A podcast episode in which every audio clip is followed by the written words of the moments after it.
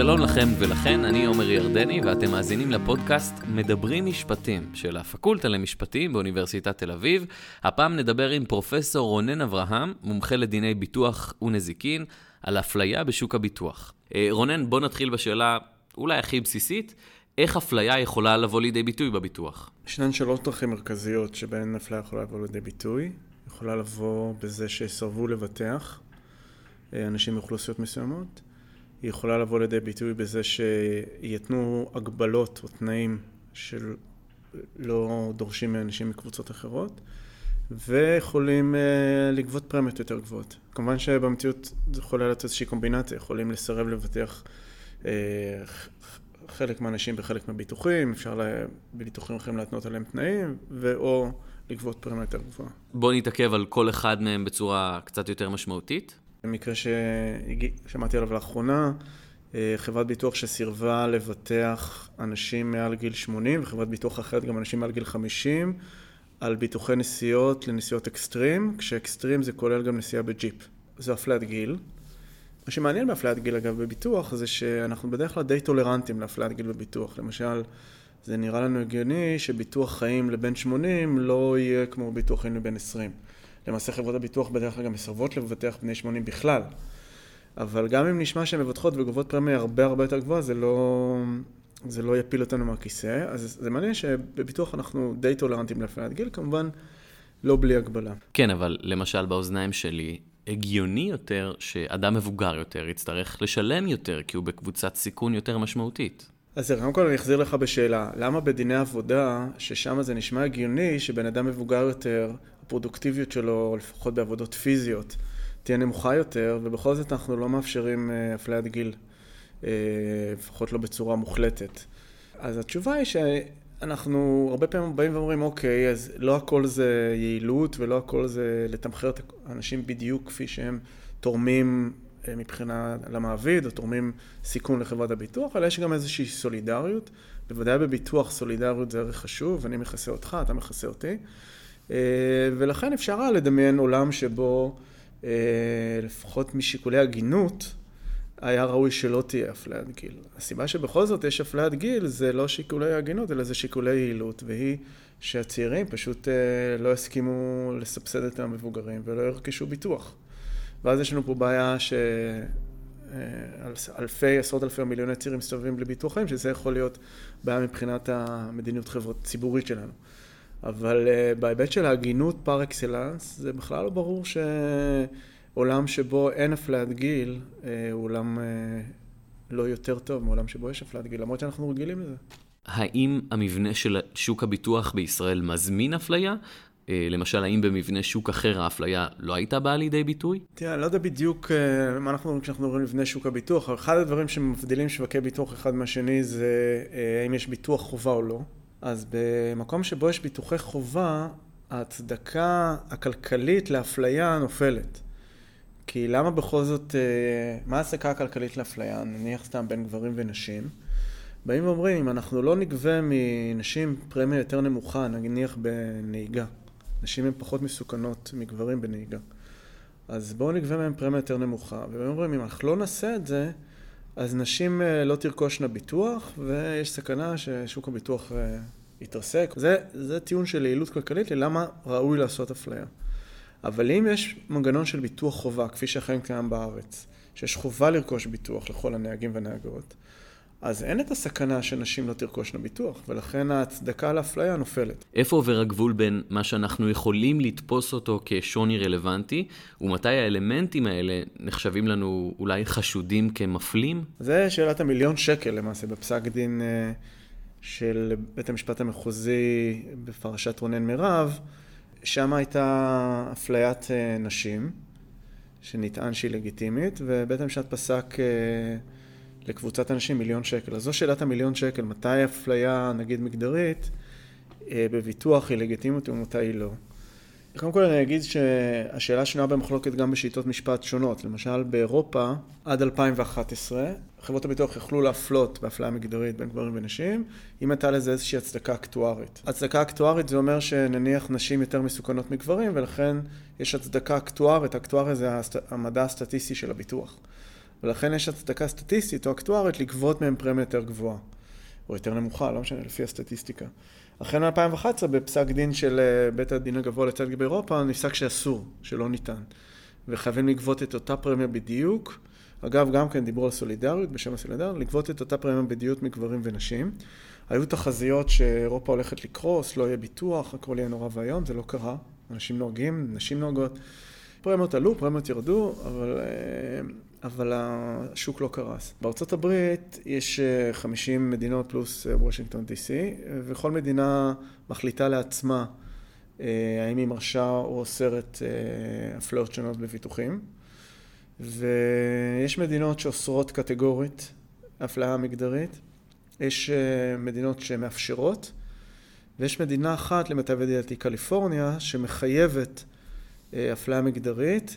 מעניין שגם אלה שאוסרות וגם אלה שמחייבות כמו קליפורניה, עושות את זה משיקולים פמיניסטיים. זאת אומרת, שיקולים של שוויון מגדרי, אלה שאוסרות זה פשוט לראות למה, כי ברגע שאנחנו לא נותנים למין שלך לקבוע את האופן שבו אתה מתנהל בעולם הזה, אז זו אמירה גם פמיניסטית וגם שוויונית.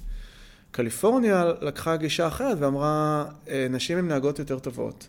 זה לא הוגן שהם יסבסדו גברים, ולכן אנחנו מחייבים אפליית מין, כי זה מיטיב עם נשים. יש ויכוח על גישה של קליפורניה, אני באופן חושב שזו טעות. דווקא מי שהשוויון חשוב להם, שהם פמיניסטים, כמוני חשוב לנצח במערכה הכוללת ולא בקרבות בודדים. אז אני מעדיף שיהיה קרב בודד שבו נשים לא תרווחנה במובן הזה שהם ימשיכו לספסד גברים כי הם נהגות פחות מסוכנות, אבל שהמגדר או המין שבו נולדת לא ישמש כקריטריון מבחין בהתנהלות שלך בשוק. אנחנו לא מעלים על דתנו מצב שבו אני נכנס לחנות מכולת ויש מחירים שונים לגברים ונשים, זה נראה לנו הזוי. לפעמים נשים תסבסדנה גברים ולפעמים גברים יסבסדו נשים, ולא הייתי מתחיל כל המקומות שבהם נשים מרוויחות לאפשר אפליה מגדרית ונשים מפסידות לא לאפשר, לא הייתי הולך לשם, הייתי... אני חושב שהמסר החד משמעי צריך להיות אפליה אינה אסורה, אלא אם יש סיבות נורא נורא נורא נורא נורא נורא טובות. עוד לא נתקלתי בסיבות כאלה, אבל אני יכול לדמיין אותן. אם יהיה מצב שזה יביא לקריסה של שוק הביטוח, כי בגלל בעיות של סבסוד צולף, שגברים מסבסדים נשים, או להפך, אף אחד לא יוצא לקנות ביטוח, והשוק הוא לא יקרוס, אז זה הגיוני, כי לכן אין טעם בלהרוס שוק ביטוח עובד רק בשם השוויון. אז במקרים כאלה נדירים, הייתי מאפשר הבחנה, עוד לא נתקלתי בהם, אבל הם יכולים לצוץ. אחת הדוגמאות המרכזיות שראינו הייתה באמת פסק הדין של השופט גרוסקוף מאוגוסט אלפיים ושמונה עשרה בעניין החלפת הגלגל, אז נשמח אם תוכל להזכיר לנו בכמה מילים מה היה המקרה ומה הוחלט שם. דובר בתובנה ייצוגית שהגיש תובע בשם רונן מרב, כנגד חברת ביטוח עשיר, על זה ש... היא הפלטה על בסיס מין במתן שירותי רכב באופן הבא.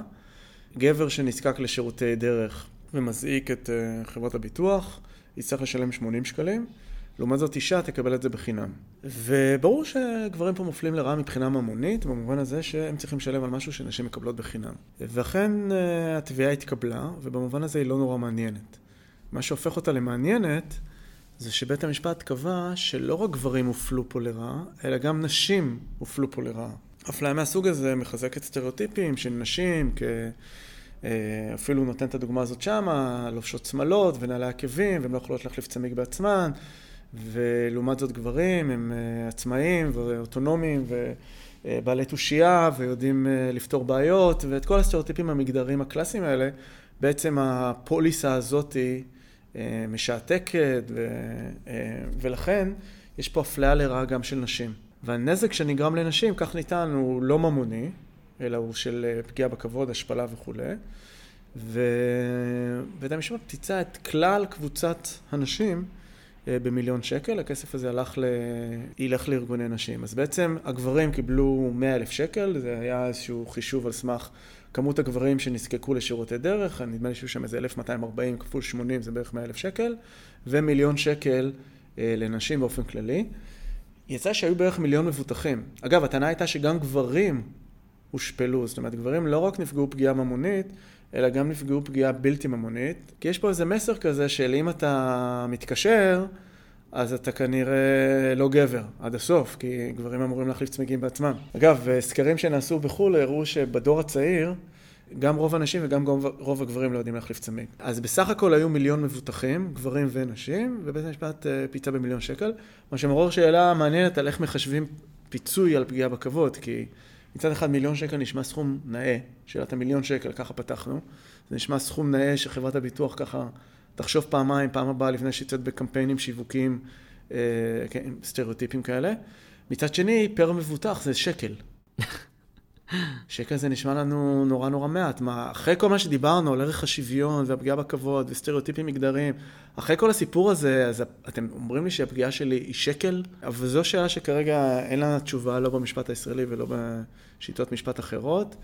פיצויים לצורך הרתעה, לעומת פיצויים לצורך השבת המצב לקדמותו, פיצויים ממש. דיברנו גם קודם על השאלה מתי השוני הוא רלוונטי.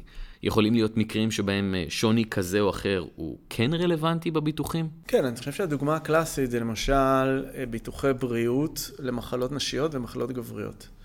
נגיד, זה נשמע לי מאוד הגיוני שחברת הביטוח תיקח פרמיה שונה מגברים ונשים על סרטן השד או על סרטן הפרוסטטה. אז שם זה ברור שאין פה שום דבר סטריאוטיפי מגדרי, אלא פשוט ביולוגיה פשוטה. אבל אף אחד לא מבטח את עצמו מפני מחלה ספציפית. אני משלם לקופת חולים מחיר אחד בגיל עשרים, ומחיר אחר בגיל עשרים וחמש, וכן הלאה וכן הלאה. אז רגע, אנחנו מדברים על הפרעה מגדרית או על הפלעת גיל? מה שתרצה. אז בואו נדבר גם על הפלעה מגדרית. גיל, גיל זה באמת יותר מסובך. זה יותר מאתגר לחשוב על גיל בביטוח. אבל נדבר גם על גיל. אבל בואו נתחיל מהמקרים הקלים. הפלעה מגדרית, אז כן, אם אתה קונה ביטוח, אפשר לקנות ביטוח לניתוחים ספציפיים או לכיסויים ספציפיים, אפשר. ואפשר לדבר על ביטוחים למחלות נשיות וביטוחים למחלות גבריות, ואין לי בעיה עם זה. אבל אם השוק לא מייצר את זה, והשוק מוכר שהם כיסויי ביטוחים כלליים נגיד, בשל אשפוזים, אז, ויכול להיות שיש סטטיסטיקה שנשים או גברים מתאשפזים יותר. כדי לבחון את האינטואיציה שלנו, צריך להמיר את זה לבעיה אחרת. נגיד שנראה לכם סטטיסטיקה שאשכנזים וספרדים מתאשפזים בשיעורים שונים. האם אנחנו נחשוב שזה עולם טוב יותר, עולם שבו הביטוח שאשכנזים משלמים וספרדים משלמים הוא שונה? לא, כי אנחנו חושבים שיש איזשהו אלמנט של סולידריות בחברה הישראלית, שברור שלא נתחיל עכשיו, גם כשאתה מסתכל, העדה, המוצא שלך יתחיל להגדיר את המחירים שאתה תקבל. זה לנו עולם לא טוב, אנחנו רוצים עולם שבו, באמת שוויון זה אומר, שההצלחה שלך בחיים והאינטראקציה שלך בשוק היא כזאת שתלויה במי שאתה ולא במוצא שלך ובמגדר שלך. אז האינטואיציה הזאת של מאשכנזים וספרדים לדעתי אפשר להביא אותה גם לערבים ויהודים, ואפשר להביא אותה גם לגברים ונשים. ולכן העמדה שלי היא שלמעט בפיתוחים מאוד מאוד מסוימים שקשורים בביולוגיה השונה של גברים ונשים, לא ראוי לעשות ניתוחים אקטואריים, כפי שאנחנו לא מעלים על דעתנו, לעשות ניתוחים אקטואריים אחרים, כמו ספרדים אשכנזים, או בעלי עיניים כחולות ובעלי עיניים חומות. זה נראה לנו עולם הזוי, שבו תקבל מחירים בשוק על סמך צבע העיניים שלך. למה? עכשיו, זה לא בלתי אפשרי, אבל זה פשוט לא נראה לנו עולם שהיינו רוצים לחיות בו. אני חושב שרוב האנשים היו רוצים להסתובב בעולם, בלי שכל מיני תכונות שלהם, שליטה בהם, מכתיבות את ההתנהלות העסקית שלהם. אז בואו נדבר באמת על הגיל. למה שלא מתוך ערכים של סולידריות נשלם כולנו את אותו מחיר, כמו בפנסיה? הפלעת גיל, כפי שאמרתי, מבחינת שאלות של הגינות וצדק, היא יותר מסובכת. אנחנו מסתכלים סביבנו ואנחנו רואים שאנחנו יותר טולרנטים להפלעת גיל. זה לא מזעזע אותנו כמו הפלעה על בסיס גזע. אז נשאלת השאלה למה. אני חושב שאחת התשובות היא שגיל, בשונה מכל יתר סוגי הפליות, זה משהו שכולנו עוברים אותו. זאת אומרת, כולנו צעירים ואחר כך כולנו זקנים. אז במשחק של ה-fairness הזה, של ההגינות מול החיים, גם הרווחנו וגם הפסדנו. זה נראה שלא דפקו אותנו. לדעתי, הסיבה יותר חזקה ללמה אנחנו טולרנטים להפלעת גיל, כפי שאמרתי קודם, היא שהשוק יקרוס. צעירים שהכריחו אותם לשלם, זה, אגב, ראינו את זה בארצות הברית. ארצות הברית לפני אובמה קר, לפני חוק הביטוח בריאות חובה, שבעה עשר אחוז ללא ביטוח בריאות. רבים מהם היו עניים, אבל רבים מהם גם היו צעירים שבאו ואמרו, אני לא מוכן לשלם ביטוח בריאות, שאני הולך לרופא פעם בשנה, בכלל בשביל, לא יודע מה, חיסונים לנסיעה שלי למזרח. ועל זה אני לא הולך לשלם מאה וחמישים דולר בחודש ביטוח בריאות. והם עשו אופטינג אאוט, הם לא, לא נכנסו לזה. מה זה אופטינג אאוט? הם לא הסכימו להיכנס לשוק הזה של לקנות ביטוח. הצביעו ברגליים נגד. כדי שבכל זאת יהיה להם איזשהו כיסוי ביטוחי, היה מותר לעשות אפליה על בסיס גיל, לבוא להם, תשמעו חבר'ה צעירים, אנחנו יודעים שאתם פחות מסוכנים, אנחנו ניתן לכם פרמיה נמוכה יותר. אז פה חלה הטיעון הזה של היעילות שדיברתי עליו קודם, שרק במצבים שבו אם לא נפלה, השוק יקרוס, פה שוק הביטוח בריאות לצעירים קרס, אז אפשר לעשות אפליה. בסופו של דבר, אובמה קר בחר בפתרון אחר, והוא לא פרמיה דיפרנציאלית, פרמיה מפלה, אלא ביטוח חובה. ברגע שאנחנו מכריחים את הצעירים לרכוש ביטוח, כמו שאגב בארץ, בארץ ביטוח הבריאות הוא ביטוח חובה, חוק ביטוח בריאות ממלכתי, מחייב את כולנו לרכוש ביטוח. ברגע שיש ביטוח חובה, אז כבר אין את הסכנה של ה-opting out, אין את הסכנה ש... שהם לא ירכשו ביטוח. ואז ההצדקה הזאת היא לאפליה נופלת. ואכן היום באובמה קר, מותר לעשות קצת אפליית גיל, אבל רק בקטנה. יש תמריץ כלכלי מאוד מאוד חזק לרכוש ביטוח, זה חצי חובה. והפרמיה היא כזאת שהיא מצד אחד, היא מספיק נמוכה לצעירים כדי לפתות אותם, לא לבחור באופציה של הכנסות למי שלא רוכש, אבל היא מספיק גבוהה כדי שגם יהיה כיסוי ביטוחי. ו... זמננו הולך ונגמר, אולי כמה מילים לסיכום? בעצם פסק דין רונן מרב, אולי לא דנו בסוגיה הכי...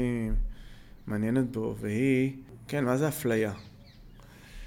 זה משהו שעולה בפסק הדין, כי הצד השני, באים ואומרים, אפליה זה אך ורק מצב שבו, אגב, חלוקת טובין מסוימים, אגב, הקצאה של משהו, איזשהו נכס, יש קבוצה חברתית מוגדרת, עם איזושהי, בדרך כלל, היסטוריה של אפליה, עבדות, נשים, כן?